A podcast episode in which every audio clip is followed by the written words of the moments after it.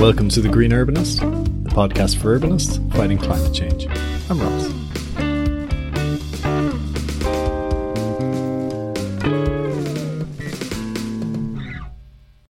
Today's episode is a conversation with Virginia Cinquemani. Virginia is the founder and director of Green Gorilla Consultants, a unique training and coaching company focusing exclusively on empowering sustainability professionals to become the most confident and assertive version of themselves, and to successfully accomplish their sustainability projects, even when their stakeholders think sustainability is a waste of time and money. Virginia is a qualified architect, project manager, and BREEAM AP, with a lifelong passion for sustainability.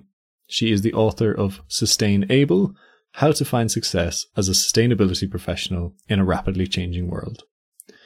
This is an excellent book and a practical guide for those who have a passion for sustainability but can't seem to make an impact. In this episode, Virginia shares advice for anyone who's trying to integrate sustainability into their work and projects but is coming up against barriers. So whether you're just starting out on your sustainability journey or you're actually an experienced professional, this episode is relevant to you. Virginia explains how we can communicate better about sustainability and how we can actually sell sustainable solutions to clients by appealing to their needs and concerns. This episode is all about the soft skills that we as professionals need every day, beyond just technical knowledge. She also gives advice for urbanists who don't necessarily have a sustainability background, but who want to bring it into their work. The key message here is just get started. No matter how small or imperfect your first steps are, just get started, because we need everyone working towards this and learning. You can buy Virginia's book, Sustainable, on Amazon, follow her on LinkedIn, and check out thegreengorilla.co.uk. You can also follow this podcast on Twitter, Instagram, and LinkedIn, and links for everything are in the podcast description. So please enjoy my conversation with Virginia Cinquemani. Hello, Virginia. Welcome to the Green Urbanist podcast. Hello, Ross. Thank you for having me. Oh, it's an absolute pleasure. Just to begin with, it would be great if you could tell us a bit about who you are and what you do. Yeah, absolutely. So I'm Virginia Cinquemani. I'm the director and founder of Green Gorilla Consultants Ltd, which is a training and coaching company focused on sustainability professionals. And the fancy strapline is that we empower sustainability professionals to make an impact, because we do training, we do coaching, we help sustainability professionals to become better communicators, better negotiators, better salespeople. Why not? Sellers of sustainability, of course. Great. Well, we're going to talk, I think, a little bit more about sales later on, because that's a really interesting topic. Okay. So one of the reasons I wanted to have you on the podcast is I think maybe my listeners are probably maybe in two groups. So you've got the people like me who are urbanists, planners, urban designers, architects, who are not necessarily specifically trained in sustainability, but who want to be making a positive difference through their work. Mm-hmm. And then you probably have another group of people, which are the trained sustainability professionals. And so we both have sort of different challenges, I suppose. So if we take that first group, what advice could you give to someone who is an architect or a planner? They're working in the industry and they realize they want to be, making doing sustainable work and making a difference, but they're having trouble just making that jump. Absolutely. I should say I was one of them, because my previous career, my previous life feels like I was an architect, and I spent a few years working as an architect, but then I moved on in time towards more the coaching element and the training and the soft skill stuff. So I know exactly how it feels to actually have that passion, but not necessarily having the knowledge yet. Of course, I trained in the meantime. But the first thing that I would want to say to these people is that actually sustainability is a way of thinking. I love the definition that one of my tutors back in the days at university said is actually a matter of common sense. Sustainability is common sense. It should not be a separate add-on to the normal way of working. So it's a way that you think, okay, how can I reduce the impact? You know, what are my materials doing to the planet? Where am I procuring my the elements of my project from? Are they produced in areas where the working conditions are not great? So it's purely really thinking, what is the best possible way I can use those materials? I could use the normal elements of my work, and in a way that have a lower impact on the environment and on people as well, because we know sustainability is not just about environment. Right. But I would say if you really want to start from somewhere, and this seems too overwhelming, there is also a lot of low-hanging fruit, I would say. You know, the no-brainers, the easy-to-implement, the low-cost options. But it does take a little bit of self-analysis, I would say, as a professional, to think, okay, what is the impact of what I'm doing? Because we go automatically sometimes, especially in construction. I know because, again, I spent many years there. We work a little bit always in the same way until something innovative comes along, of course, and disrupts. But usually it's a very conservative industry. Yes. So I'd say the first step, which I think, that's another first step. One thing that I've seen done more and more now, because the technology allows that to do it quickly, is actually LCA, so life cycle assessments, so that you really understand, the cost of materials, but also where they come from, how long they're going to last for, so that you don't have to manage them all the time or change them regularly. So I'm talking, for example, to the architects out there. LCA is a beautiful tool that really helps to assess in the first place, so you can measure before you can change, of course. Right.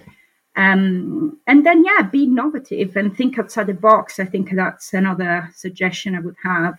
Work with others that might have done it before.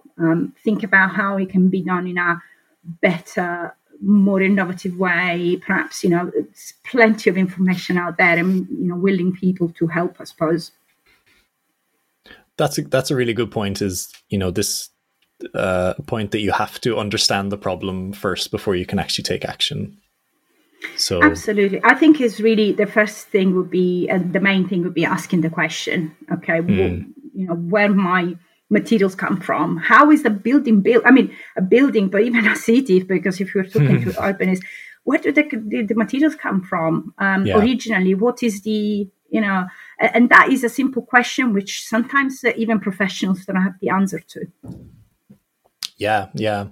I mean, do you think it's necessary for people to go out and get, more formal education in sustainability and get accreditations and that kind of thing? Or can you learn a lot on the job as well?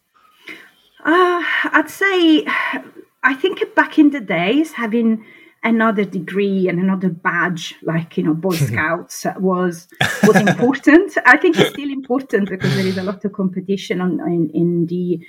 out there. But at the same time, we're so lucky to be in the information age. Everything is at your fingertip. And, LinkedIn is a place that I absolutely love, where I'm learning so much every day. I think it's a bit of both. If you're completely clueless, then, of course, doing some formal course can give you the basics. But there is so much that can be learned on the job. And really from other people. Especially now with all this online stuff, lots and lots of really interesting webinars and courses, even free courses. So there is definitely an advantage in living nowadays in that sense. Yeah, I think with the pandemic as well, I've seen a lot more webinars, events that would happen in an event space, with maybe 50 people, now are webinars with 500 people, which is great. And all around the world as well. So you can access stuff in America as well as in Australia, depending on time zones, but so much more choice. Yeah. And I'm a big believer in, you don't have to get permission from anyone to learn. It's obviously going to a university, you get the formal structure of a curriculum and you get access to the library and the professors and everything. But if that just seems like it's not realistic for you, if it's too expensive or you don't have the time, I mean, you can read all the books that are on the university course, much cheaper than getting a degree. Absolutely. I mean, I think the difference is that university gives you the structure, like you said, and possibly the commitment to do it. Yes. If you're still committed to learn and to grow in whatever, in sustainability, as is in any other profession, then I'm sure you will find the time and the books, like you said, the people to speak to, and without the formal institution around you. There's plenty out there that you can learn from. So what about a situation where, you might be trying to be a bit of a climate champion within your organization, within your team? It's one thing for an individual to change their mindset. It's another thing to try and turn the course of a whole company or a whole team. What are your thoughts on that? Look, even in the sector, in the sustainability sector, there are plenty of people that feel they don't make enough of an impact, and that's why, to be honest, I've started Green Gorilla, because I could see people struggling, sustainability professionals really having a hard time, thinking, this is so obvious for me. How come it's not obvious from my clients or from or my colleagues even? So I think there are techniques that they can be used and everything, but the main aspect I would say that people should focus on is forget your technical knowledge, forget what you know, and focus on your clients, focus on your colleagues. What is the issue? What is the need that they have? Start from there. If you focus 100% on them and addressing their issues using the sustainability solutions that you have, then the thing is completely different, because it's not going to be trying to fit a square peg in a round hole. It will be actually finding a bespoke solution for a specific process and project and problem, or with a P, and showing them the benefits, which again are going to be tailored to the issues. Because we find more and more that professionals with some knowledge of sustainability or any technical knowledge go ahead using that as a badge of honor, which is great. Of course you studied, of course you know your stuff, but clients don't care. Clients want a solution. They don't care how many courses you've done, how many badges of recognitions you have. The important thing is that you can help them. So that's why the selling comes into place, and that's why I'm so adamant about that. And it's not necessarily, it's not at all pushing something that people don't want. We have this idea of the old salesperson, who's conning other people and trying to trick them into buying something that is useless or broken or they don't want. No, here we are trying to sell sustainability as a solution for major problems that we face. In construction, in infrastructure, in whatever we are, we're dealing with. Sustainability has a way of being, a no-brainer. So it is a solid, long-term, low-risk solution for most problems. So we are actually using sustainability as a way of helping our clients. We are helping them. We're not conning them in any way. And that's why I really invite people that work in sustainability to come out of their technical shell almost and think, actually, I'm here to help. I am a salesperson in the best possible way. I'm here to help my client to address their problems. This is how I'm doing it. Yeah, I've had someone, a previous guest on the podcast, tell me that, the solutions to climate change, they need to be solutions to other problems, and then they just happen to be more sustainable. So we were talking in that context, we were talking about public transport, and he was saying, to get more people using public transport, it isn't that you have to make it more sustainable. It's that you have to solve their problems. And then, by the way, it's more sustainable as well. Dealing with clients can be a similar thing. Like, we can make so many improvements and improve the bottom line and do all these great things. And by the way, it's also more sustainable. That's what I was saying before, is the common sense solution. Sustainability, and I think it's there is a misconception. Sustainability is a word that has been misused a lot, and we talk about greenwashing in that sense, which again is a bit of a jargon word, but it's when everything is painted green, everything looks sustainable, but in the end, when you look at the details, maybe it's not. And so it has a bad rep also, of something that only tree huggers do. And people, you know, maybe they had a place in the 70s, but not nowadays. I think the world has moved on. So you are allowed not to use the word sustainable or sustainability. Just think of the solution. Right. Think of the best common sense solution for any problem. And do you know what? It's going to be sustainable, I bet. So there is no, I completely echo what your previous guests said. It's just a term that is there to say, look, we need to live within the boundaries that we have, the physical boundaries. We can't create a new planet. We're already using 1.7 planets at the moment. It just makes sense to try and reuse what we got. To try, like we used to do back in the days, you know, when we used not to be such a disruptive species on this planet. Reuse, repair, try and come up with innovative solutions. Maybe not do anything at all sometimes is the best solution, is the best sustainable solution. But the thing is that you don't have to use the word. You can just show them a solution. That's a great point. It's really good. We actually haven't even mentioned your book far. So you have an excellent book called Sustainable. Yes, thank you. I forgot to mention it, Gina.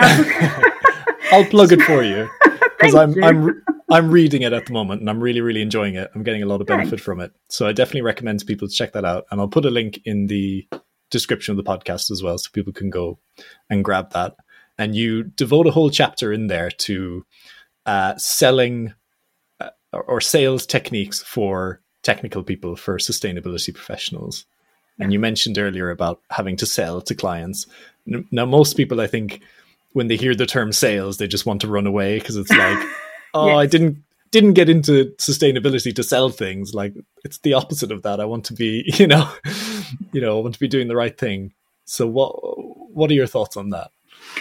Well, again, I completely understand that because probably I was there at one point in the past and I've seen lots of people.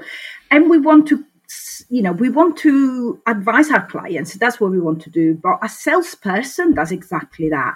Now, again, going back to the idea of the salesperson back in the 80s with a little, suitcase with his samples in there. We're not there anymore. The world has the internet, and people can actually look things up for themselves. So you're not the only one as a salesperson to have that knowledge in your pocket. And that's what all the salespeople used to do. Use their unique knowledge to con other, well, not everyone, of course, but, some bad salespeople used to use that advantage they have over their clients to push solutions that weren't right or that were, pure tricks, right? But nowadays, if we just shift our mindset towards, I am there to help my clients sort them, their problems. I am there to curate the information that is out there and is abundant. And if our clients start Googling, how do I make a bridge? I mean, honestly, they're not going to get anywhere. But you are there to advise them. And that's what a salesperson does, advise on the best possible way, the roadmap that they have to, the clients have to follow to have the best possible solutions and outcomes. You're there to show them the advantages, the benefits, so the growth. So in three main categories probably in sustainability with lots and lots in them. The growth, the return on investment, and the risk management, which I think are the three main ways sustainability can help.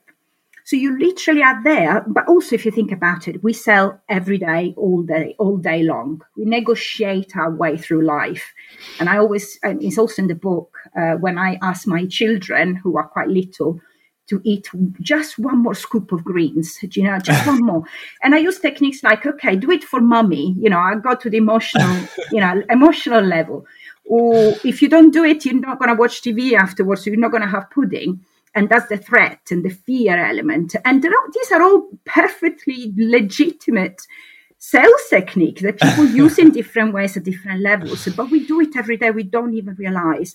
Right. We might not exchange money in that sense, but selling as the way of influencing others is something we do every day anyway. So we might as well get friendly with that term and think, okay, sustainability is my product. My technical knowledge is my product.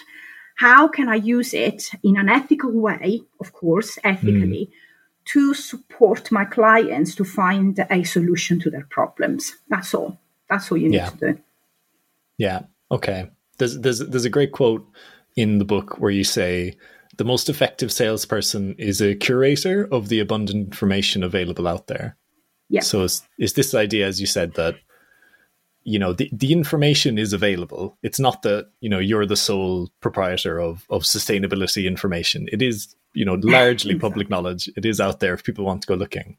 But the difference is that you're going to package that up in a narrative and in a way that, you know, is convincing to people and is attractive to people. So it's a lot of it is just good communication skills, isn't it? Absolutely. It's all connected. As you know, because you read in the book, there is a whole chapter about communication and good communication. Because again, technical people, we fall into the trap of showing off our technical knowledge, using jargon, because it's impressive, because then, you know, other people know that we know. But actually, if you think about the best communicators in the world, the big leaders, you will see that they do not use jargon. Yeah. They are talking to the masses. They are there to carry a message. And that's what we need to do, guys. If we are carrying the sustainability message, we need to use plain language. And I know it's difficult to step back sometimes because we use, you know, circular economy every day or embodied carbon and that sort of, you know, phrases or terms that for us are second nature. But think about your client. There might be a business person, not necessarily a technical person. They might know, but chances are they don't. And then they might feel shy or, you know, they don't want to look like fools. And so they don't actually ask you, sorry, what do you mean by that? Because it seems you use it so casually that they should know. And then you get into this, you know, miscommunication or things that seems quite alien to them. And the human reaction to change is to perceive it as a threat. That's the normal human reaction to change. So when you introduce something new, you have to expect resistance. So how do you avoid that? By establishing a rapport with the person you got in front of you, avoiding jargon, trying to look and think in the way they do. So maybe not look like them, but definitely think about the way they speak, they think, what language do they use, what are they looking for, what's in it for them? That's the main question. What's in it for them? Do they want to make money out of the project? Fantastic. Use sustainability. So they can make money. That's fine. Or are they looking to enhance their reputation because sustainability is something that everyone is doing now, you know, partly for that reason? Absolutely. Use that as a way of enhancing the reputation. You don't have to use big words. You don't have to, you know, as you said before, just do it. And then, by the way, this was a sustainable solution. Also, a thing I hate is acronyms. Within the planning industry, we're just always talking in acronyms, which is very, like, exclusive. And actually, a great example as well is a transport expert that I work with sometimes told me that he always tries not to use the phrases pedestrians and cyclists. He says people who walk and people who cycle. And that's just like a very minor shift, because when you say the word cyclist, many people in the UK anyway would think of like a sporty guy in Lycra on a road bike, just like flying down the road, and you think like most people really don't like those people because they're like very flashy and they like in the middle of the road stopping the traffic. Yeah. Exactly. But when you say people who cycle, that could be your grandmother or your kid, you know, cycling around the neighborhood. So it totally changes. So I love that, and just being a bit more mindful is something I still need to work on the podcast, is being a bit more mindful the specific words that you choose, because it actually makes quite an impact. I give a nice exercise in workshops that I do on communication and sustainability, and is, could you, okay, pick, for example, whatever technical subject you work with the most, whether that is, again, I don't know, renewable energy, circular economy, whatever it is, and try and explain it to a 5-year-old. Right. How do you do that? And then you will see the blank faces when they start thinking, maybe a 5-year-old wouldn't understand circular economy. How am I going to explain that to them? So I think it's a great exercise, because surely you're going to deal, mostly with the grown-ups, hopefully in your day-to-day job. But just step back, makes you focus on the other person more than on you. And that, I think, is a great exercise to really help them. Eventually, this is what you want to do, is really help them to address their issues. And the first thing is listening and speaking to them at the same level. Yeah, fantastic. You mentioned three things earlier on in the conversation I just wanted to come back to. They were, growth, resilience? No, return on investment and risk management. Resilience comes into it in a way. Yeah, it's the three main advantages of sustainability, and then you can break it down as much as you like.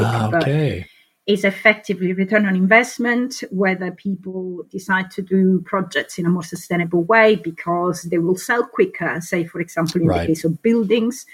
It is demonstrated that you can rent them better, so with a higher premium, sell them quicker because they tend to be healthier, so people want them. There is more demand, etc. So the demand is growing. So there is return on investment. There is risk management, which is a big one for sustainability, especially now that we can see the effects of climate change or the climate crisis on places where our supply chains are mostly. So in India, for example, in other countries there, where you can see how climate change is impacting the work of people. Therefore, insurances now have started to demand, a more sustainable outlook, and lenders don't lend money unless there is a plan for things to be sustainable, because they've now realized that actually long term, only sustainable assets will last. It will be resilient. That's where resilience comes in. Will be resilient to the changes in climate. So for these sort of big institutions, they already opened their eyes to the reality of things. So but also sustainability, the smaller, if we don't want to go at that higher level, but it's a protection for reputation of companies, because when you have a sustainable project, you tend to do more due diligence, you tend to plan long term, you tend to look at the life cycle assessment, so how long things are going to last, and how the quality of things. So and the companies involved tend to do less mistakes, less rework, so it does help the companies involved to have a better reputation in the market. And finally, there is growth. So growth, it can be perceived as marketing, for example, or even, companies that adopt a sustainability policy, for example, tend to attract the best employees. Universities that have a sustainability policy tend to attract the best students, and so on and so forth. Right. So there is a growth element and an innovation element in there as well. Yeah. That's really, really good. I feel like I need to just write all this down, but I'll listen back. Oh no, it's in the book. You just need to read on. Oh, okay. It's in the next chapter. I haven't gotten there yet. Yes, it's towards the end of the selling chapter, if you want to know. That's great. Oh, that's really, really insightful. I think it's like inviting people just to think a bit more like a business person, and think about, people who are running businesses, they obviously have to think about these things, that's how you keep a business afloat. That's how you keep it growing. And so if you can just tap into these really basic things that are probably quite obvious for a business person, but maybe maybe not so obvious for not to a tree hugger like I think lots of people are firefighting every day, and we know it because we work in this world anyway, and so you might not have the time or the headspace to plan long term. But if you do, if you think about the future of whatever work you're doing, then sustainability is literally the no-brainer. Is the obvious way of doing things. It's incredible when you think like, you know, the word sustainable means something that can go on, you know, into the future. Like, it's incredible to think that anyone would not want their business to go on into the future. Like, exactly. You know, going back to the terminology, you can see how the shift has already happened in certain areas. So, for example, and again, this is an example that I got in the book. There was a big trade show here in the UK for probably, you know, some of your listeners have been there, EcoBuild. It was the biggest show of sustainable or eco-green building in the UK. Now it's called FutureBuild because eco doesn't quite resonate anymore. It's tired as a term. Yeah. So future building, being responsible, all of these are actually synonyms of sustainability, but they probably go down better with clients. If you say, you know, let's future-proof your building, that's much better than let's make it sustainable. Yeah. Brilliant. You sound quite optimistic, I would say, about the future. Do you think we're moving in the right direction? Okay, so I am an optimistic person by nature. Like, literally, this is me. But it's a learned optimism, I would say. Right. And not that I've always been like this. I am a firm believer in the intelligence of the human being. And, you know, one thing that, for example, really, really caught my attention recently was looking back in the 60s when the man went on the moon. Okay. Yeah. So it must have been a political move from Kennedy back in the days to actually say within 9 years we're going to go on the moon. But you know what? They did. Yeah. I mean, if the man, with the limited resources they had at that time, limited technology, actually managed to go on the moon and come back, that's the most important bit possibly, we can do anything. The world has jumped when COVID started hitting, you know, in the pandemic, and we all adapted super quickly. But, you know, with, you know, all the, maybe it wasn't a perfect transition, but now we have a new normal. It is possible. We are resilient as a species. We have the possibility to change quickly. And one thing that I absolutely find inspirational is what Cristiana Figueres, who was basically the architect of the latest agreement on climate change. She wrote a book and she said, I'm a stubborn optimist because there is no alternative. And it's true, if you think about it, if we want to keep on living on this planet, either we start working towards it and we are stubborn optimists, or we just don't, in which case we cry in a corner for the rest of our lives, which sound quite sad. So we just need to commit to it. Now, it might not be perfect, and it won't be perfect. Nobody's perfect. Nothing is perfect. But we need to start thinking in terms of what is the new normal.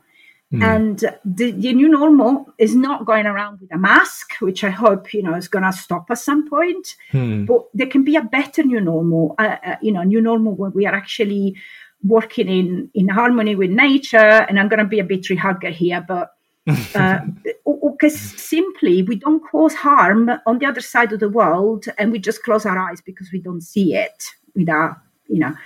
The thing is, we need to ask ourselves certain questions, which might be hard to answer. But once we have the answer, it's difficult to go back. It's difficult not to think, okay, when I do, you know, when I work in a normal way, normal within brackets, what is my impact? Or how am I contributing if I want to be even positive? And there is another resource that, you know, people might be interested in watching. Is a movie called 2040. I don't know if you watched that. I haven't seen it.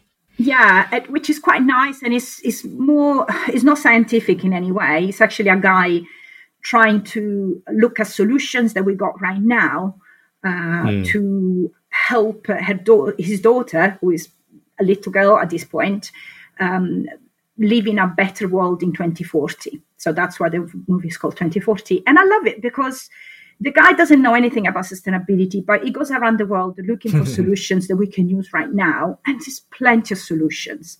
Yes, it's the commitment that is missing across the board, but the solutions are there, or at least the majority of them are there. So that's why I'm optimistic, because we're not, waiting for the silver bullet. We're not waiting for a perfect solution to come from technology. Although, there is a lot of talking about geoengineering and weird ways of capturing carbon. Gosh, yeah. But actually, we've got plenty of solutions in the algae, in the soil, in ways of reducing our consumption and capturing carbon at the same time. They are already here now. Yeah. So we just need to put our act together, that's all.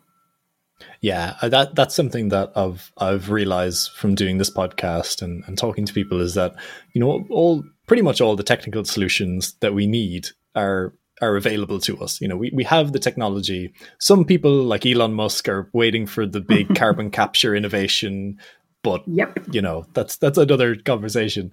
And there's studies you can read, like the Centre for Alternative Technology in Wales have a report called Zero Carbon Britain, where they lay out very clearly how with existing technology the United Kingdom can reach carbon neutral any time it wants, basically.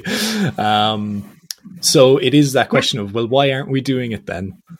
And that's, I guess, where these sort of soft skills and the interpersonal stuff comes into it, Yeah, I think sustainability professionals, or even people that have a passion or an interest for sustainability, we have a big, big responsibility, guys, because we know that this is possible. We know that there is a better way. We know there is common sense. So we have the responsibility to let the rest of the world know and to put pressure. And, even if a kid of 16 at that time, Greta Thunberg, managed to move the world, and now most countries have at least a zero carbon target, whether we will reach those or not, I don't know, but it definitely came from a little kid.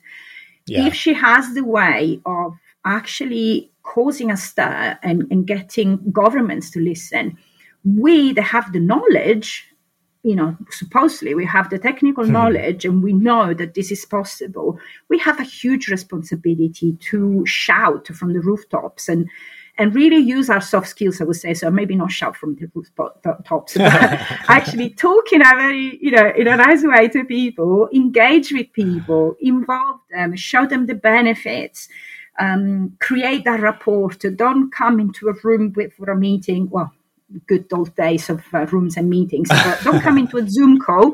Don't come into a Zoom call thinking, I know it all, they have to do what I say. You have to start shifting towards a more human relationship. And I think when people start telling stories, for example, which is a big point of selling ethically, is actually telling stories, showing, how others have done the things that we want our clients to do. When we start using these techniques, we will see the shift, because we will start to be trusted more.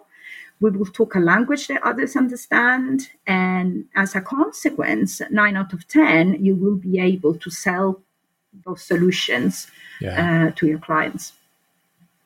Yeah, just as you were talking, I was thinking that it's interesting how we've had such a, positive impact from the sort of civil disobedience of like Extinction Rebellion and the schools protests.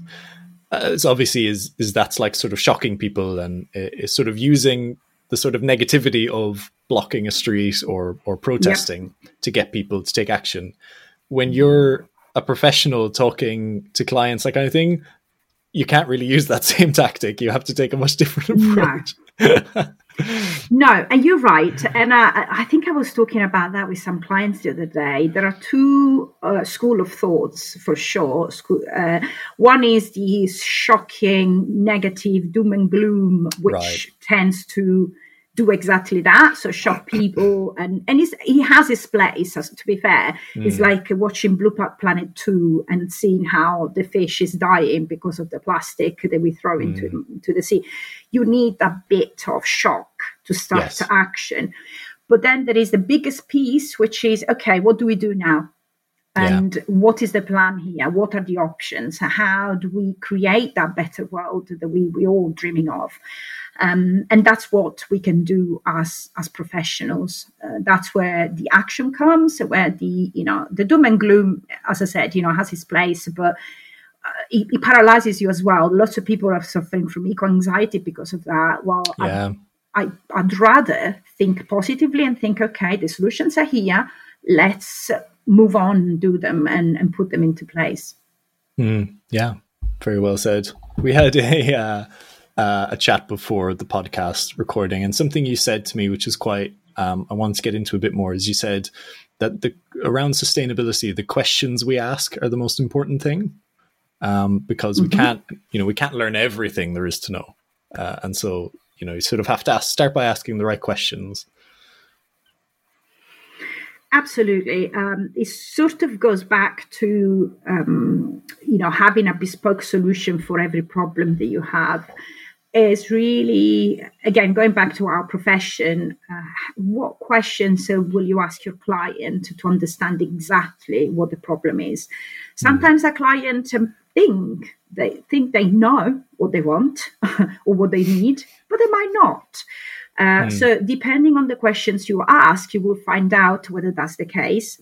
You might spot opportunities that you wouldn't have spotted otherwise. You might spot risks that you might not have seen otherwise. So asking open questions is usually the best possible starting point. Open questions, I mean, what, who, why, how, not simply something that they can answer yes or no to. Because by elaborating a bit more around the issue, so that's when you can spot an opportunity or, again, spot a risk that, again, you can address with sustainability. So ask better questions and listen. That's the other thing. Listen attentively. We're all too distracted these days. And, I know I sound like a granny, but it's so true. Yeah.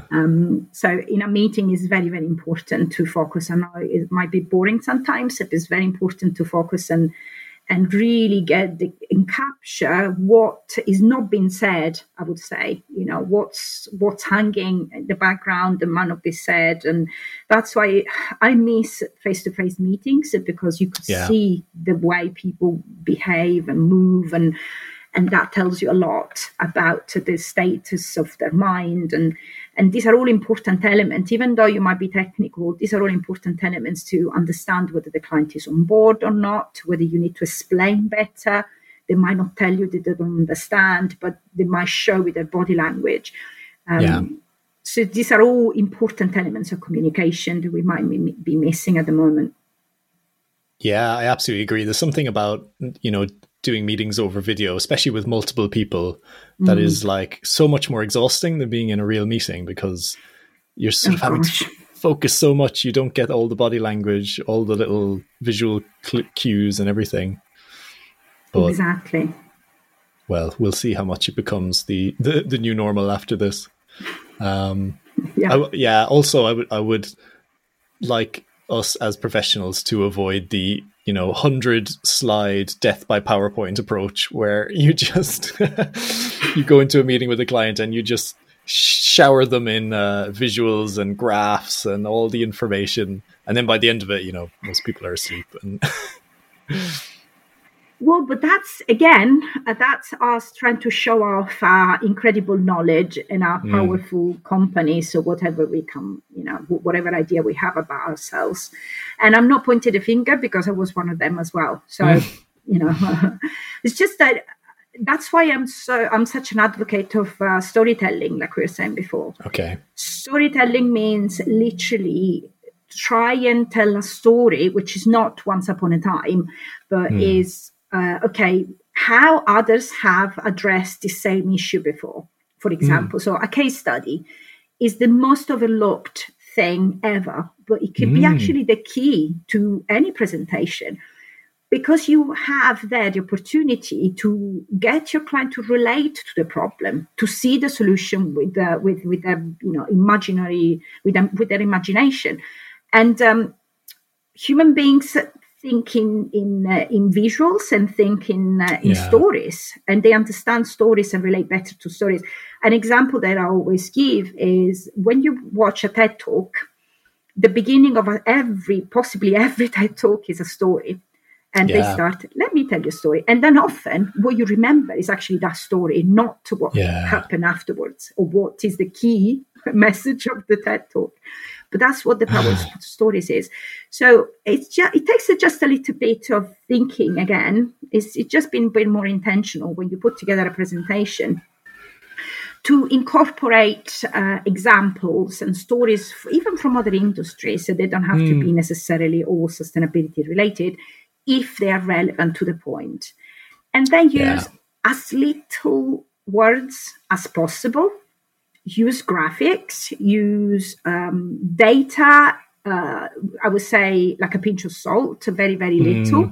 Because again, data for most people, they don't make any sense. Or, it's hard to relate to. Exactly. So try and weave a story into what you're saying, and show them how others have done it. For example, that's the easiest, to get them to see it with their mind.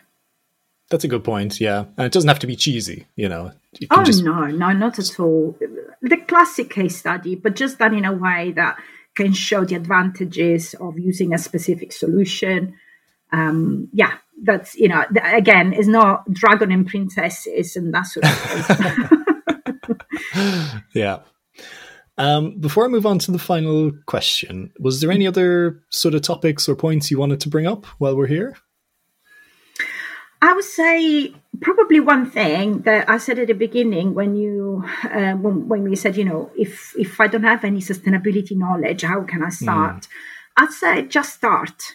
I wouldn't just to highlight that the world needs you. It's like in the war back in America, the world needs you. We need all the people possible. As I said, we have a responsibility. Just start from somewhere. Just maybe, follow people on LinkedIn that you admire, listen to podcasts, learn about it, try and be curious about sustainability. Yeah.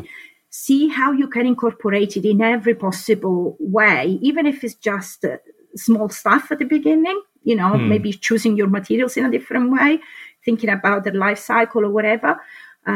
But start, just start. Don't let, time pass by, because we, as much as I am a stubborn optimist, we really need to move on and crack on and do it.